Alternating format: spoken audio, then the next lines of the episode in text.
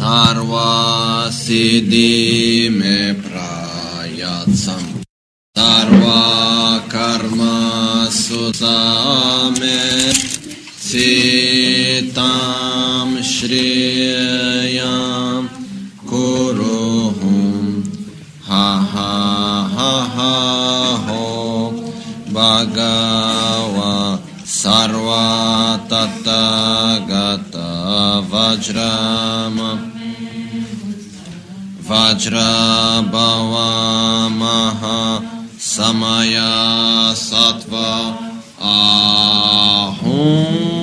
Ke Sangye Chedan Soge Chonam La Chancho Bhardo Dani Kyapso Dagi Cheshe Gibe Tsonam Gi Drola Benchir Sangye Druparasho Sangye Chedan Soge Chancho Bhardo Dani Kyapso Chi Dagi Cheshe Gibe Tsonam Gi Drola Penchira Sangye Druparasho.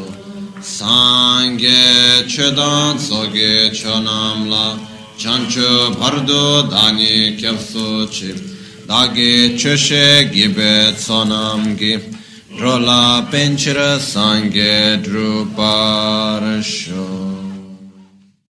Nel Buddha, nel Dharma e nel Sangha prendo rifugio fino all'illuminazione con la pratica della generosità e delle altre perfezioni, possa io ottenere lo stato di Buddha per il beneficio di tutti gli esseri senzienti.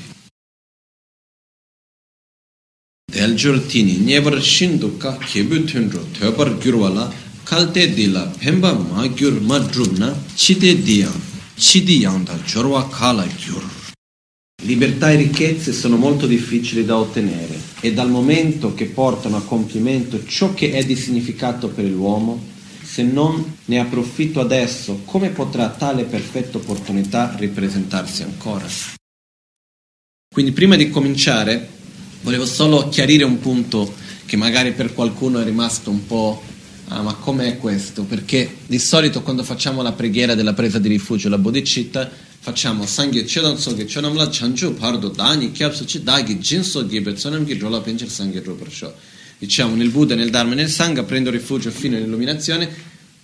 Con la pratica della generosità e delle altre perfezioni possa io ottenere lo stato di Buddha per il beneficio di tutti gli esseri senzienti. Mentre oggi e anche ieri ho fatto leggermente diverso perché io ho detto sangye chedan soge chonamla chanchu pardo dani kyapsuchi dagi cheshe gibe tsonamki drola pencher sangye droparsho che vuol dire nel Buddha, nel Dharma e nel Sangha prendo rifugio fino all'illuminazione. Con i meriti di, aver, di, di insegnare il Dharma possa io ottenere eh, uh, lo stato di Buddha per il beneficio di tutti gli esseri senzienti. Tradizionalmente quando noi ascoltiamo gli insegnamenti dovremmo dire Sangye Chodan Sogi Chonamla Chanchu Bardo Danya Kyapsuchi Dagi Chönyen Gibet. Sonamki Drola Pencher Sangye Druparsho che vuol dire? Nel Buddha, nel Dharma e nel Sangha prendo rifugio fino all'illuminazione. Con i meriti di ascoltare il Dharma possa io raggiungere l'illuminazione per il beneficio di tutti gli esseri senzienti. Quindi questo ci fa vedere che le preghiere non servono ad altro ma che a direzionare la nostra mente e si possono adattare alle diverse situazioni nelle quali noi ci troviamo. Per dire, un momento nel quale stiamo trascrivendo qualcosa del Dharma, facendo un lavoro, che ne sto, facendo karma yoga, uno può molto bene fare la preghiera nella quale dice nel Buddha, nel Dharma e nel Sangha prendo rifugio fino all'illuminazione. Con i meriti della pratica del karma yoga possa io ottenere lo stato del Buddha per il beneficio di tutti gli esseri senzienti. Possiamo adattare a secondo di quello che facciamo anche. Questo è anche importante perché questo a questo punto anche va più nel punto la preghiera e non rimane solo una cosa generalizzata, no? In tibetano c'è un modo di dire che non mi piace tanto, però c'è anche il suo perché che quando qualcosa è fatta male, fatta senza pensare, si dice Drola Pencher Cesce. Drola Pencher vuol dire fatto per i benefici di tutti, vuol dire qualcosa fatto male. Perché questo? Perché di solito uno quando fa la preghiera lo dice così per abitudine, però non è che ci pensa veramente per il beneficio di tutti gli esseri, no? Quindi non dobbiamo fare così, dobbiamo fare in modo che quello che diciamo veramente ci passi per la nostra mente. Quindi, prima di cominciare, io questa mattina pensavo nel fatto che effettivamente prima di cominciare a parlare dei benefici della bodhicitta, che è questo primo capitolo, dobbiamo un attimino, almeno velocemente, capire che cos'è la bodhicitta, no? Perché non è una parola che da bambini abbiamo imparato, no? Non è che a scuola si parlava di bodhicitta, penso io, no? Perciò effettivamente almeno dobbiamo capire un attimino che cosa intendiamo dire per questa parola che viene chiamata bodhicitta, che parleremo del beneficio della bodhicitta, qualcuno se no può arrivare alla fine del primo capitolo e dire ah che bello che sarebbe sviluppare questa bodhicitta, ma che cos'è, no? Quindi cerchiamo prima di tutto di capire che cos'è la bodhicitta. Bodhi vuol dire illuminazione, citta vuol dire mente, quindi sarebbe mente di illuminazione. Perciò quello che accade è la mente che desidera raggiungere l'illuminazione, che ha l'aspirazione di ottenere l'illuminazione. Ci sono due tipi di realizzazioni, quello che viene chiamato in tibetano tarpa e chanchup. Tarpa vuol dire la liberazione, la semplice liberazione dal samsara. Si viene chiamata semplice, paragonata all'illuminazione, ma è già qualcosa meravigliosa in sé. La liberazione vuol dire eliminare la ignoranza, il desiderio, l'avversione, quindi non è una prova da poco. Però quello che succede è che se noi pensassimo unicamente per il nostro beneficio personale, ci basta uscire dal samsara, non soffriamo più. Quindi, effettivamente, perché devo fare ancora di più? Se, se pensiamo unicamente al nostro beneficio personale, non serve altro che uscire dal samsara. Ed è già una cosa bellissima questa, no? Però quello che accade con la bodhicitta è che si comincia a osservare intorno, a vedere gli altri esseri. E quando si comincia a sviluppare amore verso gli altri, compassione verso gli altri esseri, e comincia a sviluppare il desiderio di aiutarli. Perché l'amore che cos'è? Il desiderio che l'altro sia felice, la compassione è il desiderio che l'altro sia libero dalla sofferenza. E quello che accade è che quando la bodhicitta comincia a svilupparsi, ossia quando si comincia a sviluppare amore e compassione verso gli altri esseri, si entra in un momento di una certa frustrazione, dico io. Perché non è facile aiutare gli altri, no? Se io dico che voglio aiutare gli altri dandoli da mangiare, dandoli dei soldi, è facile. Vado a lavorare tantissimo per diventare un miliardario e distribuisco soldi a tutti. Però fino a che punto posso aiutare così? A un, certo punto per dire tanto rispetto verso coloro che fanno così. Però io non è questo che voglio, l'aiuto che voglio dare, l'aiuto che voglio dare è aiutare gli esseri a uscire dal ciclo di sofferenza. Perciò devo aiutare gli altri a fare che cosa? A eliminare la rabbia, a eliminare l'ignoranza, a eliminare l'avarizia, a eliminare l'attaccamento, la, eh, l'orgoglio, il senso di superiorità piuttosto che l'egoismo, eccetera, eccetera, eccetera. E non è mica facile. Siamo capaci di cambiare la persona che ci sta a fianco per tutta la vita? No. Possiamo influenzarla in qualche modo positivo, però veramente cambiarla, non siamo capaci di mettere la mano dentro e cambiare qualcuno. Perciò, se c'è una cosa che è veramente difficile, è aiutare gli altri a cambiare se stessi. Principalmente se noi stessi non abbiamo cambiato noi stessi. Perciò se io non sono riuscito a eliminare la mia rabbia, come faccio io ad aiutare un altro a fare questo? Come posso io guidare qualcuno, aiutare qualcuno a eliminare la propria rabbia se io stesso sono ancora pieno di rabbia? Non, non, è, non è possibile, non è fattibile. Quindi quello che succede è che chi si deve adattare è chi aiuta che si deve adattare a chi viene aiutato e non il contrario. Certe volte sentiamo dire, ah ma io tanto lo voglio aiutare ma quella persona non vuole mai essere aiutata. Magari siamo noi che non sappiamo il modo giusto per aiutarla. E che dà una frustrazione. Eh? Non è facile essere davanti a qualcuno che noi amiamo, che vogliamo che quella persona stia bene, vogliamo che quella persona non, non soffra più e non sappiamo assolutamente come fare per aiutarla. Succede spesso questo. Non è facile. Quindi cosa succede? Quando si comincia a sviluppare la bodhicitta, è questa attitudine di grande amore e compassione verso gli altri, però un amore e compassione che va al di là di quello che noi di solito vediamo come amore e compassione, perché l'amore e compassione che abbiamo ora come esseri infantili, ossia gli esseri che sono guidati dall'egoismo vengono chiamati esseri infantili e coloro che hanno un amore e compassione verso tutti gli altri vengono chiamati esseri maturi, esseri supremi. Quindi, cosa succede? Noi abbiamo questa attitudine che è basata su quelli che vengono chiamati i tre oggetti, ossia coloro che fanno del bene a me, che sono i miei amici, coloro che fanno del male a me, che sono i miei nemici, e coloro che non fanno né del bene né del male, verso cui sono indifferente. Gli amici degli amici, che sono i miei amici, poi abbiamo i nemici dei miei nemici, che sono i miei amici, poi abbiamo quelli che fanno del male a me, che sono i miei nemici, poi abbiamo quelli che fanno gli amici dei miei nemici, che sono anche i miei nemici, e i nemici dei miei amici, che sono i miei nemici. Poi abbiamo coloro che non fanno né del bene né del male, tanto a me quanto ai miei amici quanto ai miei nemici, che sono tutti ugualmente indifferenti. Questi vengono chiamati i nove oggetti, che se noi osserviamo bene con sincerità dentro di noi, noi le nostre azioni di tutti i giorni, quello quando parliamo con le persone, le scelte che facciamo, i giudizi che facciamo, eccetera, eccetera, sono prevalentemente al 99% guidati da questi nove oggetti. È molto molto molto difficile che riusciamo ad andare oltre questi nove oggetti, che riusciamo a vedere qualcuno senza mettere subito l'etichetta se quel qualcuno è amico, nemico, amico del nemico, nemico. Abbiamo sempre un'attitudine, anche se vediamo dal punto di vista, dal semplice fatto che mettiamo dieci persone davanti a noi, okay? che non abbiamo mai visto nella nostra vita, ci sarà una che per noi sarà più bella per il fatto che quella persona ci dia un beneficio al nostro piacere sensoriale della vista, già abbiamo più attrazione verso quella. No? Per il fatto che qualcuno abbia, che ne so, l'orecchia grande che ci fa ricordare qualcuno che ci stava antipatico, ci sta antipatico. Questo è per dire come noi riusciamo, sempre, qualunque cosa facciamo, è sempre guidato da che cosa? Dal io. Passa tutto tramite il filtro del io. Ed è questo quello che ci fa soffrire. Perché è da questo che nasce la rabbia, la gelosia, l'invidia, l'orgoglio, eccetera, eccetera, che è quello che ci fa soffrire. La bodhicitta è l'opposto di questo. È amare l'altro, desiderare la felicità dell'altro, desiderare che l'altro sia libero dalla sofferenza, indipendentemente da che cosa l'altro sia o sia stato o possa essere per il io o per il mio.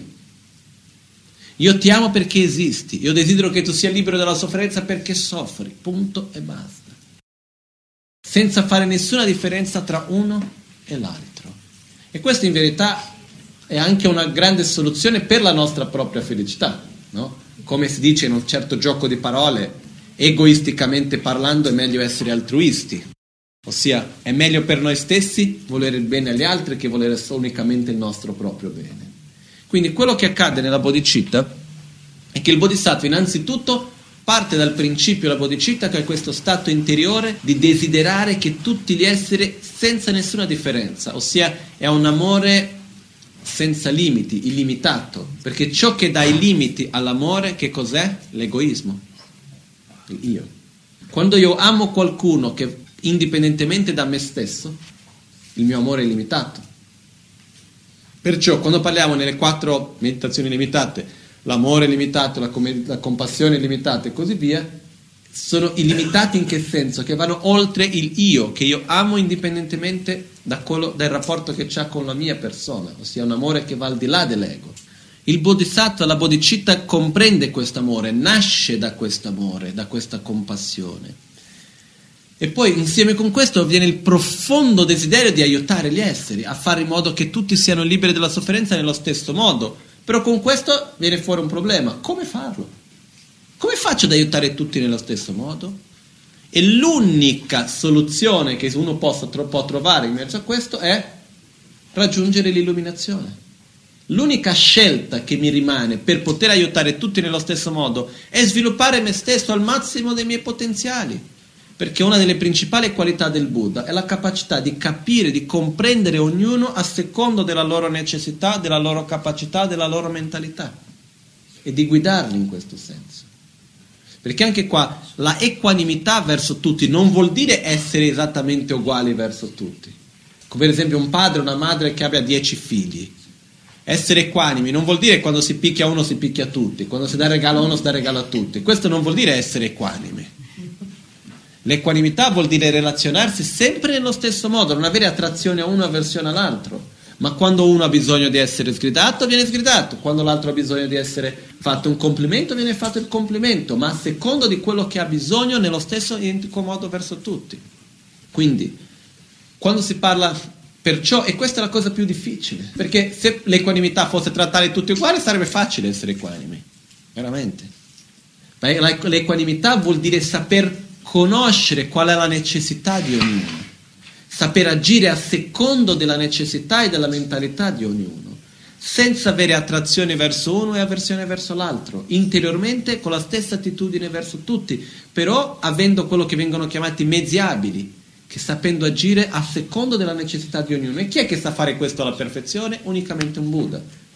Ossia, la bodhicitta è il profondo desiderio di sviluppare se stesso, di sviluppare le proprie qualità per poter aiutare gli altri. E qua c'è un punto molto importante che è non dobbiamo vedere l'altruismo in contraddizione con prendere cura di se stessi. Non dobbiamo vedere prendere cura dell'altro in contraddizione con prendere cura di se stessi.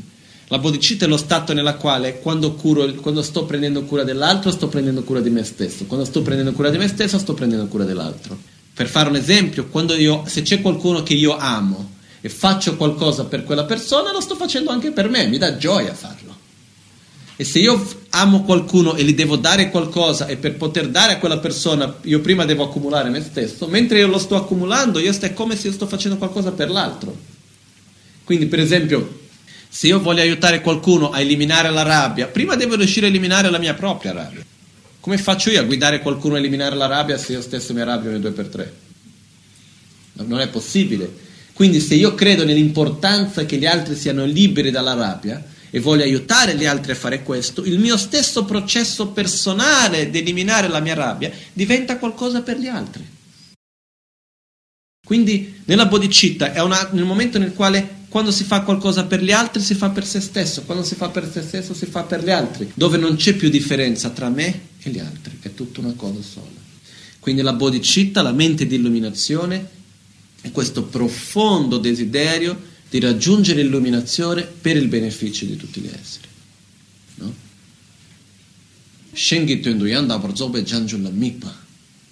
Per il beneficio degli altri, mirare verso l'illuminazione. Ok?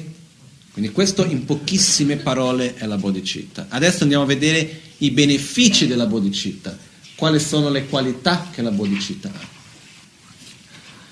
Chancho ki sem gombe penya samba liu shung sheba dikpa pongshin gewa drup rikpar damba jitar tsem muna tim rumna lo kyu keje ramna temba tar teshin sangye tuyi gyalamna jikten sonam lodro tanga jung dede gewa nyamchum nila ta. Quindi questo primo capitolo che parla dei benefici della bodhicitta affinché possiamo sviluppare più un'aspirazione verso la bodhicitta viene diviso in due parti. Dikpa Ponshin Gewa Drubrik Pardamba, Janchu Gisempenyo Gebar Sheba. Il consiglio della correttezza di abbandonare le azioni negative e realizzare le azioni virtuose. E eh, la riflessione estesa sui benefici della bodhicitta. Queste sono le due parti che come, vengo, come viene diviso il primo capitolo. Okay? Quindi vediamo la prima parte e cominciamo quindi su quello che sarebbe l'importanza di eliminare le azioni non virtuose e di accumulare la virtù. Quindi il verso dice Jitar tsemo muna trimrona logyo keje ramnang tembatar teshin sangye tui gyalamna jikten sonam lodro tanka jung dede gewa nyamchung nila ta. Proprio come il bagliore di un lampo in una notte nuvolosa e scura, per un istante illumina chiaramente ogni cosa. Così, solo per il potere di un Buddha, negli esseri di questo mondo, raramente per poco un pensiero virtuoso appare. Quindi la virtù è sempre debole. Quello che viene detto in questo verso è il fatto di l'importanza che ha dei pensieri positivi, dei pensieri virtuosi. Qua quando noi parliamo di un pensiero virtuoso, non intendiamo dire un semplice pensiero virtuoso. Qua si intende dire effettivamente un sentimento di amore, di compassione che vada al di là del io, quello che parlavamo prima, quello che si parlava della bodhicitta. ma anche per un istante. Quindi, quando succede per un istante, come in una notte completamente buia, che per un istante viene un fulmine, che riesce a illuminare completamente ogni cosa per quell'istante, nello stesso modo un semplice atto di amore, di compassione, nella sua forma più pura, riesce a illuminare ciò che c'è intorno a noi, riesce a illuminare la nostra propria vita. In altre parole, un semplice atto di puro amore e compassione ha un potere enorme, veramente sia di accumulare energia positiva di virtù, sia anche di eliminare le negatività, eliminare sia il nostro karma negativo e anche altre attitudini nostre negative e così via. Però deve essere qualcosa che venga in un modo naturale ed è spontaneo. Io ho avuto un'esperienza che è molto personale, però certe volte secondo me raccontare le cose personali aiutano anche a fare degli esempi più vicini. A me non mi, to- non mi va di fare degli esempi che non siano personali. No? Questo è stato nel 91, quando siamo stati in Tibet per la prima volta. E eravamo ogni giorno, facevamo la puja del protettore fuori alla casa di Rinpoche Chabil, faceva la puja ogni sera e mi piaceva moltissimo quella puja, mi sentivo molto bene, non sapevo di che cosa era, beh, non capivo niente, però ero lì tutti i giorni a farla. E comunque si parlava tantissimo in quei giorni, almeno io così sentivo, che era pericoloso andare in Tibet, che tutti sarebbero ammalati con il mal di testa e di qua e di là con mille problemi. Eh? E io mi ricordo che in un momento lì ho fatto una semplice preghiera, senza nessuna pretesa, senza una cosa, posso dire con una mente pura quella volta, che è stata la preghiera che era se qualcuno si deve ammalare in questo viaggio, possa, possa questa malattia venire su di me. Ho pensato questo, poi è finito. Però prima di questo ho anche detto, mentre la preghiera dicevo, non so a chi stiamo pregando che cos'è, lo so che mi piace e mi sento tanto bene. Quindi ho pregato dicendo, ti chiedo che se qualcuno si deve ammalare, per favore possa questa malattia venire su di me. Il giorno dopo mi sono svegliato con la febbre, eravamo ancora a Kathmandu, con la febbre, il vomitavo, cosa che per non è mai successo a me di vomitare, questo è sempre stato stranissimo. Mi ricordo quel giorno non siamo riusciti a partire per il Tibet, siamo stati nell'albergo lo Yaken Yeti lì per una notte, eccetera. E io tutto il giorno in un albergo bello con la piscina, tutto io a letto proprio malato il giorno dopo siamo arrivati, io ero arrivato ancora in Tibet un po' così e non so se per questo così, però io in qualche modo ci credo che ci sia una relazione. Non mi sono mai più ammalato in Tibet per tutti gli anni che sono andato, ma niente, neanche il mal di testa quasi mi viene. Posso, quasi quasi posso correre quando vado in Tibet, non mi, mai, non mi, mai, mai mi viene nulla, no? E in qualche modo io credo che ci sia comunque anche una relazione con quella preghiera che ho fatto quella volta. No? Quindi quello che voglio dire è che innanzitutto è una cosa che è possibile per noi, non è che stiamo parlando di qualcosa di impossibile, avere una mente pura, fare una preghiera, ma che ha un potere enorme nella nostra vita, sia di purificazione sia che di accumulazione di virtù, però purtroppo è raro, purtroppo è molto raro. Però se qua andiamo a parlare dei benefici della bodhicitta, quindi in questo punto di questo verso dobbiamo capire che un semplice atto di un istante con una mente pura ha un beneficio enorme. Quindi immaginiamoci una mente costantemente così. Qual è il potere che questa mente non abbia? Perché noi non siamo veramente siamo molto ignoranti sul fatto del potere che la nostra mente abbia, il potere dei pensieri, sia quelli positivi sia quelli negativi. Quindi quello che accade è che se un solo istante di una mente positiva ha un potere così grande, immaginiamoci cosa è una mente che è costantemente così. Okay? Quindi uno dei punti anche in questo verso è l'importanza che c'è per noi stessi di mettere sforzo nelle azioni virtuose, perché in generale intorno a noi sono rare purtroppo. La cosa più comune, più diffusa sono le azioni fatte dall'egoismo, le azioni fatte con egoismo, con uh, attaccamento, con rabbia, gelosia, invidia e così via. Perciò è molto importante per noi abbandonare le azioni non virtuose. Cosa vuol dire abbandonare? Ci viene spontaneo di reagire con rabbia, però dobbiamo mettere uno sforzo per non farlo. Dobbiamo abbandonare questo. Dobbiamo abbandonare le azioni fatte con la gelosia, con l'invidia. Perché? Perché tutte queste sono cose che non fanno altro che portare sofferenza a noi stessi e agli altri. Cosa che non vogliamo. mentre invece la virtù è dove dobbiamo mettere uno sforzo per la virtù. Ossia, cos'è la virtù? Le azioni che facciamo con amore, con compassione, con generosità, con umiltà, con saggezza e così via. Quindi questo è uno dei punti di partenza che è molto importante, la consapevolezza dell'importanza di abbandonare le azioni non virtuose e di accumulare quelle virtuose. Dobbiamo avere questa consapevolezza nella nostra vita quotidiana, ogni giorno. La consapevolezza di abbandonare ciò che porta sventura, ossia abbandonare le azioni non virtuose e accumulare ciò che porta gioia, ciò che porta benessere, ciò che porta felicità, ossia le azioni virtuose. Questa è la consapevolezza che è alla base. Quindi, Uh, adesso, dopo aver fatto questo primo verso in questo capitolo che parla dei benefici della bodhicitta, che parte il primo verso dicendo guardate che una semplice azione virtuosa ha un potere enorme. Perciò fate in modo di abbandonare le azioni non virtuose e di accumulare le azioni virtuose. E da qua comincia quello che viene chiamata la spiegazione estesa dei benefici della bodhicitta. No? Uh, riflessione estesa sui benefici della bodhicitta, che a sua volta è divisa in quattro, che sarebbero uh, Jancho Gisem Penyo Gisem Penyo Gisem Tela Penyo Teda Jungwe Gyumzen, Jancho Gisem Gombe Kansala Deba. I benefici, la spiegazione dei benefici della bodhicitta, riconoscere la bodhicitta, la relazione che esiste di causa ed effetto tra la bodhicitta e questi benefici e il lode a coloro che meditano nella bodhicitta. Queste sono le quattro parti come viene diviso questo capitolo. Ok? Quindi, qua arriviamo alla parte che dice tra i benefici della bodhicitta il beneficio che è il potere che la bodhicitta ha di eliminare le negatività e di accumulare la virtù. Quindi la prima parte è quella, il, il potere che ha eh, la bodhicitta di eliminare le grandi negatività. E il verso dice Dikpa chenpo jompa Dikpa topchen shinto mi sepa teni zokpe chanchu sen minpa Geshen kangi silgi number gyur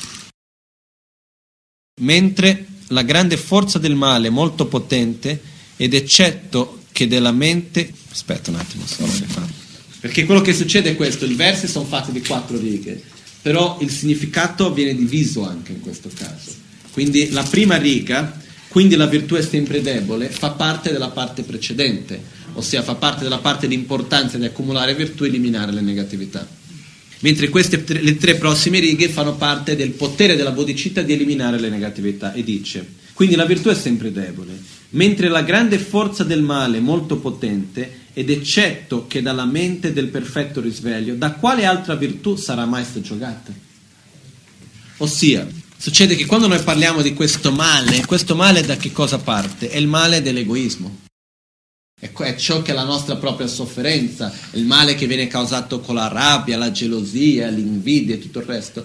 E va avere un po' di pazienza, recitare un po' di mantra, è bello, ottimo, però non riesce a veramente eliminare questo male, eliminare l'egoismo, non ha questa forza. Quindi l'unica cosa che riesce a completamente eliminare le cause della sofferenza, perché la principale causa della sofferenza qual è? È l'egoismo, che nasce dall'ignoranza, però è l'egoismo. E l'unica, l'unica qualità che veramente ha la capacità di sovrastare questo egoismo, di andare contro, è un'attitudine opposta ad essa che qual è? È la bodhicitta, con l'altruismo. Quindi per quello che dice, guarda che il male è troppo forte quello che c'è intorno a noi e che altra qualità ha non sia la bodhicitta, questa mente di veramente puro amore e compassione verso tutti gli esseri, può essere capace di eliminare un'attitudine come questa. Perciò la bodhicitta ha il potere di eliminare le cause della sofferenza, ha il potere di eliminare le negatività. Quindi, una delle qualità della bodhicitta. Se noi pensassimo in altri termini, no? se noi in questo mondo, quanta fatica facciamo perché il mondo sia migliore? E tutti che cercano di essere felici, e di qua c'è chi fa la guerra per cercare di essere felice, c'è chi compra di più, chi vende di qua e di là, si fanno mille cose. Immaginiamo se tutti sviluppassero la bodhicitta, se tutti avessero amore e compassione uno verso l'altro. Punto, finito, il mondo è perfetto, non ci vuole niente di più. Quindi anche da questo punto di vista, se diciamo noi facciamo tanto per essere felici, per non soffrire di più di qua e di là, ma quello che ci vuole non è altro che sviluppare una attitudine di amore e compassione verso tutti.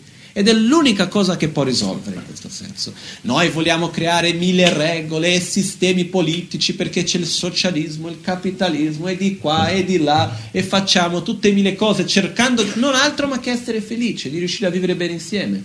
Ma l'unica vera soluzione che può fare in modo che tutti possano vivere bene insieme in un modo felice è la bodhicitta. È che uno accetti l'altro per ciò che è, che uno ami l'altro per ciò che è, ma anche in un piccolo gruppo e innanzitutto nella nostra propria vita. Quindi quello che succede è che l'unica soluzione vera per eliminare le negatività interne, esterne, segrete è sviluppare la bodhicitta.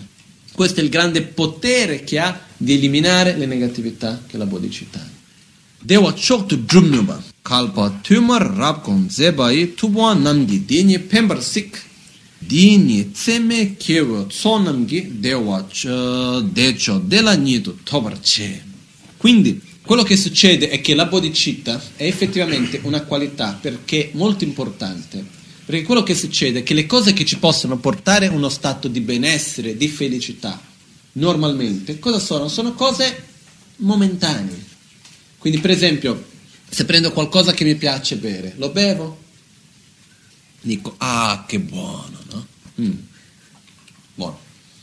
Quindi quello che succede, ho questa sensazione di piacere, di benessere, ma se continuo a berlo, fra un po' finisce, finisce la sensazione di piacere se invece non lo faccio finire, vado lì, preparo 10 litri di questa bevanda. Dopo il terzo litro che succede? Mi viene la nausea. Non ce la faccio più a berla. Quindi quello che accade che cos'è? Non c'è, in riassunto, non c'è nulla come beni materiali che più ho meglio sto. Non c'è nessun piacere sensoriale che più ho meglio sto. Non c'è nessun riconoscimento che più ho meglio sto. Almeno io fin d'oggi non ho mai trovato nulla. Se qualcuno trovasse, per favore me lo venga a dire ma io non l'ho mai trovato. Quindi questo cosa vuol dire? Che cos'è che più ho meglio sto? Più amore ho, meglio sto. Non c'è un limite. Ah, dopo di tre giorni che sento amore basta, non mi dà più effetto. No. Più amore sento, meglio sto. Più compassione ho, meglio sto. Più saggezza ho, meglio sto. Più generosità ho, meglio sto. Più umiltà ho, meglio sto. Quindi le qualità interiori, più li sviluppo, meglio sto. Non c'è un limite non è come, come, le cose esterne materiali che dopo di un po' non riescono più a sostenere lo stato di benessere, al contrario. Per dire, se io mangio una cosa tutti i giorni, dopo di un po' quella cosa non mi fa più l'effetto di portarmi benessere, gioia. Mentre invece con le qualità interiori è il contrario, più ho, meglio, più effetto vanno a dare. È esattamente il contrario. Quindi quello che succede è che quando si parla di uno stato di beatitudine, costante, della suprema beatitudine. No? Qua nel testo dice lo stato di beatitudine supremo. Qual è questo stato di beatitudine supremo? È uno stato di uno stato di felicità, di soddisfazione costante e presente, che non abbia alti e bassi, che non è che un giorno sto bene, l'altro giorno non sto più bene. È uno stato costante. Da dove nasce questo stato costante di beatitudine? Dall'amore, dalla compassione, dalla saggezza. Come il verso stesso dice, tutti Buddha, che nel testo in tibetano la parola Buddha qua viene usata in un modo, viene detto Kalpa tumar rakong zebai tubuang namgi. Tube wangpo vuol dire coloro che possiedono la capacità, che vuol dire anche in altre parole i saggi di tutti i saggi. No? Quindi, come dice qua, tutti Buddha che per molti eoni l'hanno contemplata, chi? La bodhicitta, tutti i Buddha che per molti eoni l'hanno contemplata hanno visto che è di beneficio, poiché grazie ad essa le incalcolabili moltitudini di esseri rapidamente otterranno lo stato di beatitudine suprema. Ossia i Buddha per eoni sono stati lì a vedere che cos'è che porta più beneficio agli esseri. E hanno visto che la, l'unica cosa che può portare un, un numero infinito di esseri, non è che c'è un numero fisso finito, quei 500 basta e nessuno può più non importa chi sia, qualunque essere, di qualunque razza, qualunque paese, qualunque cultura, qualunque stile di vita, essere umano o animale, non importa, che sviluppi questo stato interiore di amore e compassione, questo lo porterà all'illuminazione, a uno stato di beatitudine costante. Se noi pensiamo da un altro punto di vista più, come si può dire, piedi per terra, più qua, in questo momento di questa vita, immaginiamo come sarebbe vivere senza conflitti, vivere senza aver più attrazione a uno, avversione all'altro. Il Bodhisattva ha una vita nella quale non ha conflitti con nessuno, una vita nella quale accetta ognuno per ciò che è, accetta la ignoranza di ognuno, accetta il limite di ognuno, la rabbia di ognuno, perché? E accettare non vuol dire rassegnarsi, ma vuol dire non entrare in conflitto. Perché quello che accade è che il Bodhisattva, avendo un amore verso tutti, non si pone nella situazione di dire ma guarda questo che mi ha fatto di qua di là, no. È veramente con un'attitudine di amore verso tutti che, anche se prendi sempre le mazzate in testa, una dopo l'altra, dum, non ha rabbia verso colui che la sta picchiando, perché dice ha compassione per la ignoranza di quella persona. Quindi che, quello che succede è che il Bodhisattva si trova bene ovunque va, con chiunque. Quello che può succedere al Bodhisattva è di scegliere di non stare più in un luogo perché vedi che con le condizioni che ci sono lì non sono appropriate per poter realizzare il beneficio nel miglior modo, quindi sceglie di andare da un'altra parte. Per questo anche che si dice l'importanza ai discepoli di praticare bene quello che il maestro insegna. Perché il maestro, come noi abbiamo Rinpoche, è come minimo un bodhisattva, è qua perché? Per essere di beneficio per gli altri, sia un bodhisattva sia un Buddha, è di qua perché? Per essere di beneficio per gli altri. Se non riesci ad essere di beneficio, se ne va per un'altra parte dove può essere di più beneficio. Non è che attaccamento a questo corpo, alle persone che conosci, a questo luogo, eccetera, eccetera. Quindi si dice che la miglior preghiera di lunga vita che si può fare a un maestro è mettere in pratica ciò che insegna. Perché si sente utile, ah, qua che sono serve quello che sto facendo, se no se ne va da questo corpo, si prende un altro dall'altra parte e continua a fare altre cose.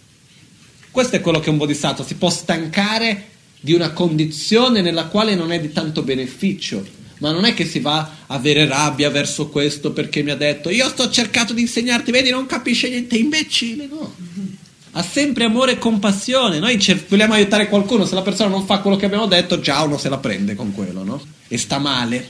Il Bodhisattva no. Il Bodhisattva va al di là di questo. Bodhisattva ha questa attitudine veramente di amore verso ognuno. E quindi sta bene con se stesso, ovunque va. Perché è sicuro di ciò che fa, è sicuro delle proprie azioni. Quindi, anche per noi stessi, con la bodhicitta viviamo molto meglio ovunque andiamo, è la base per la gioia, per star bene. Quindi veramente le qualità della bodhicitta per accumulare virtù sono infinite. Veramente è una qualità, qualcosa che ci può fare in modo di veramente generare tanta energia positiva, veramente di poter fare tante cose positive. Ok? Andiamo avanti col testo. Verso numero 8 parla, è il punto nel quale dice il potere di realizzare ciò che si desidera. E il verso dice, sibe dunga gyadra shom dochin, semche mide salvar döba dang, deman gyadra chobar döbe kyang janjo semni mi cha. Coloro che desiderano distruggere le varie sofferenze dell'esistenza condizionata coloro che desiderano sperimentare una moltitudine di gioie e coloro che desiderano godere della felicità suprema non dovrebbero mai abbandonare la mente dell'illuminazione. Ossia, quali sono i principali desideri che abbiamo? Essere felici, o meglio, non soffrire, essere felici e aiutare gli altri a fare lo stesso. Quindi il verso dice se tu desideri di essere libero da tutte le forme di sofferenza, se desideri aiutare gli altri a fare lo stesso e se desideri essere veramente molto felice e gioioso in un modo costante, non fare altro che seguire la via della bodhicitta, non abbandonare la bodhicitta, perché è il miglior mezzo, è il miglior strumento che hai per ottenere questo. È tramite la bodhicitta che è possibile ottenere questo stato di felicità. Perché? perché è tramite la bodicità che si va a eliminare i propri veleni mentali, è tramite la bodicità che si va ad accumulare virtù.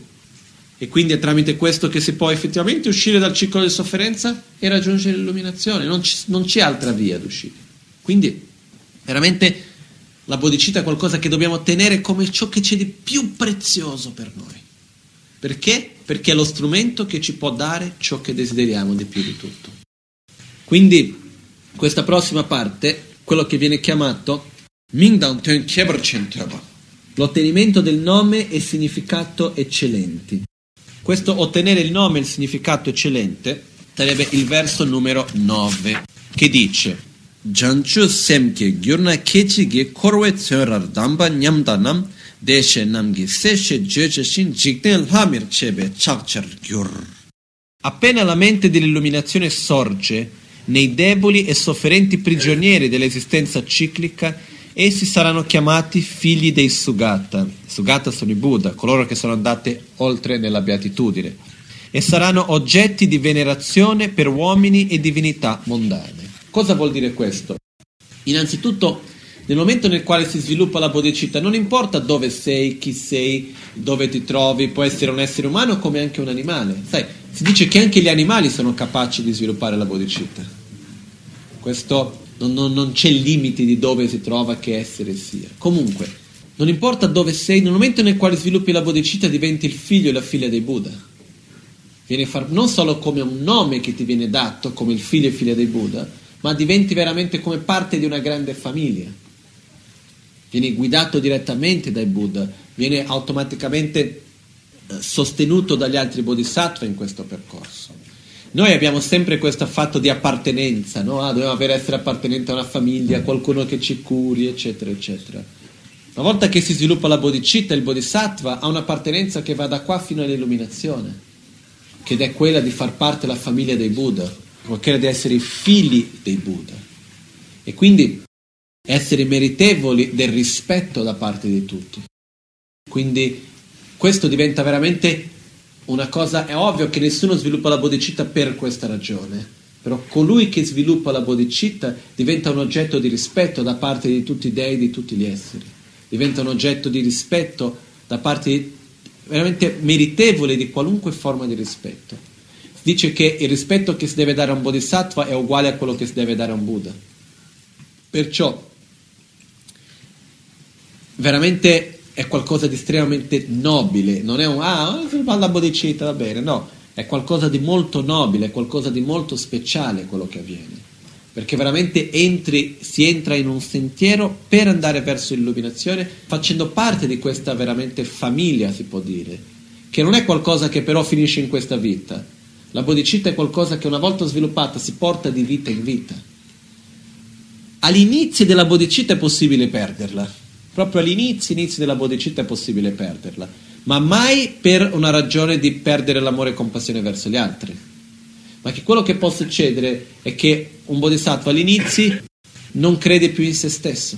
Dice io non sono capace di raggiungere l'illuminazione per il beneficio di tutti gli esseri. Non riesco. Quindi non credendo abbastanza in se stesso, perde la motivazione di voler raggiungere l'illuminazione per il beneficio di tutti gli esseri. Quindi, altrimenti, quando si va oltre questo, il primo stadio della bodhicitta, si arriva al secondo livello, diciamo, da quel momento in poi assolutamente non si può più perdere uno stato della mente che è come lo sviluppo del nostro stato di coscienza che rimane. Quindi questo è quello che viene chiamato il beneficio, di, il, nome, il nome il significato speciale che si riceve. Verso numero 10, Mempa Choktugyurwepe, parla del potere di, trasforma, di, trasformare ciò che è inferiore a ciò che è in supremo. Quindi il verso dice Sergyutsi nampa choktabu minzan ludi langne gyaweku rinchen rinda mebar gyurwena chanchu semshe jawa rabten sung. Essa, quindi facendo riferimento alla bodhicitta, essa è simile al supremo elixir capace di produrre oro, poiché trasforma questo nostro corpo impuro nel gioiello in, uh, inestimabile della forma di un Buddha. Perciò mantenete saldamente questa mente dell'illuminazione. Questo fa riferimento a questo corpo che abbiamo ora, che è il risultato del nostro proprio karma negativo, quindi un corpo impuro, che tramite la bodhicitta può essere trasformato nel corpo puro di un Buddha. Ma non solo questo, questa stessa, se noi pensiamo, la stessa vita che facciamo, lo stesso stile di vita, il nostro lavoro, quello che facciamo, che può essere completamente privo di significato in qualche modo. Con la bodhicitta diventa completamente pieno di significato. Quindi qualunque cosa facciamo che possa sembrare completamente insignificante, dal momento nel quale viene fatto con bodhicitta diventa completamente significativo. Quindi ha questa capacità la bodhicitta di trasformare ciò che è impuro in puro. Per dire, il nostro lavoro, lo stile di vita che abbiamo, quello che facciamo, che può sembrare una cosa completamente senza privo di significato. No? Se viene fatto con bodhicitta, diventa pieno di significato. Addirittura questo nostro corpo, che è il risultato del nostro proprio karma negativo, ed è per questo che noi ci ammaliamo e soffriamo in questo corpo, perché è in questo corpo che si manifesta anche una parte del nostro karma negativo. Quello che succede è che questo stesso corpo, tramite la bodhicitta, può essere trasformato nel corpo di Buddha, in un corpo puro. Perciò non abbandonare mai la bodhicitta, tenetevela ferma ferma perché può trasformare qualunque cosa che è insignificativo, lo può trasformare in significativo. Vediamo un altro esempio ancora. Nyekashi Ringdan Chevepe, che parla del quanto sia preziosa e difficile da trovare la bodhicitta. Verso numero 11. Drove teben chikpo semele lekpar yonsu tana ringchewe drove nedan chalwar debanam rinchen chanchu semlek sung. Poiché le menti senza limiti delle uniche guide del mondo, attraverso l'analisi hanno compreso il suo grande valore, tutti gli esseri che aspirano ad essere liberi dalle esistenze mondane, fermamente dovrebbero mantenere questa mente di illuminazione. Qua l'esempio è quello di un, uh, dice, un navigatore, un, qualcuno che va alle ricerche dei tesori, un ricercatore di tesori, no? qualcuno che passa tantissimi anni nelle, nell'oceano a cercare dei tesori, che c'è un tesoro in particolare. Non è una sorta di un pirata, ma non esattamente. Il pirata è quello che rubava i tesori degli altri che l'avevano trovato, no? Più che altro un pioniere, qualcuno che comunque immaginiamo che sta lì per tantissimi anni a cercare quel tesoro nei mari, mettersi in acqua, salire, viaggiare con tutte. Eh? Alla fine riesce a trovare questa gemma preziosa che la cercava per tanto tempo. Cosa fa? La ributta in acqua. No. Una volta che è riuscito a trovare qualcosa di così prezioso, cosa fa? Lo tiene con sé come la cosa più preziosa che ci sia. Anche mettendo anche la propria vita in rischio, lo tiene per sé questo.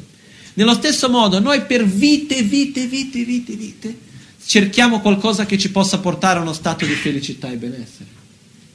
Finalmente la troviamo, questa gioia preziosa che è la bodhicitta, che ci può portare a uno stato di benessere e felicità. Quindi non la possiamo mollare assolutamente. Dobbiamo tenere stretto, stretto questa, questa bodhicitta che è così preziosa perché perché ci può portare fuori dal ciclo di sofferenza del samsara che tanto vogliamo per tante vite. Ok? Quindi con questo concludiamo per questa mattina. Cercate comunque in qualche momento di rileggere i versi e comunque riflettere sul significato. Jetsu lame kutse rapten chi namkar chile chokchur gepa losan tempe drume sasunggi Drowe muse tato ne gyurchi Chancho semcho rinpoche. Ma ke panam ke gyurchi Ke pa nyampar me pa yang Kong ne konto pelwar sho Nimo dele tsendele Nime koyan delekshi Nyen takto delekpe sumke jinge lo koncho sumke modrutso koncho sumke trashisho. Trashidle buon appetito. Grazie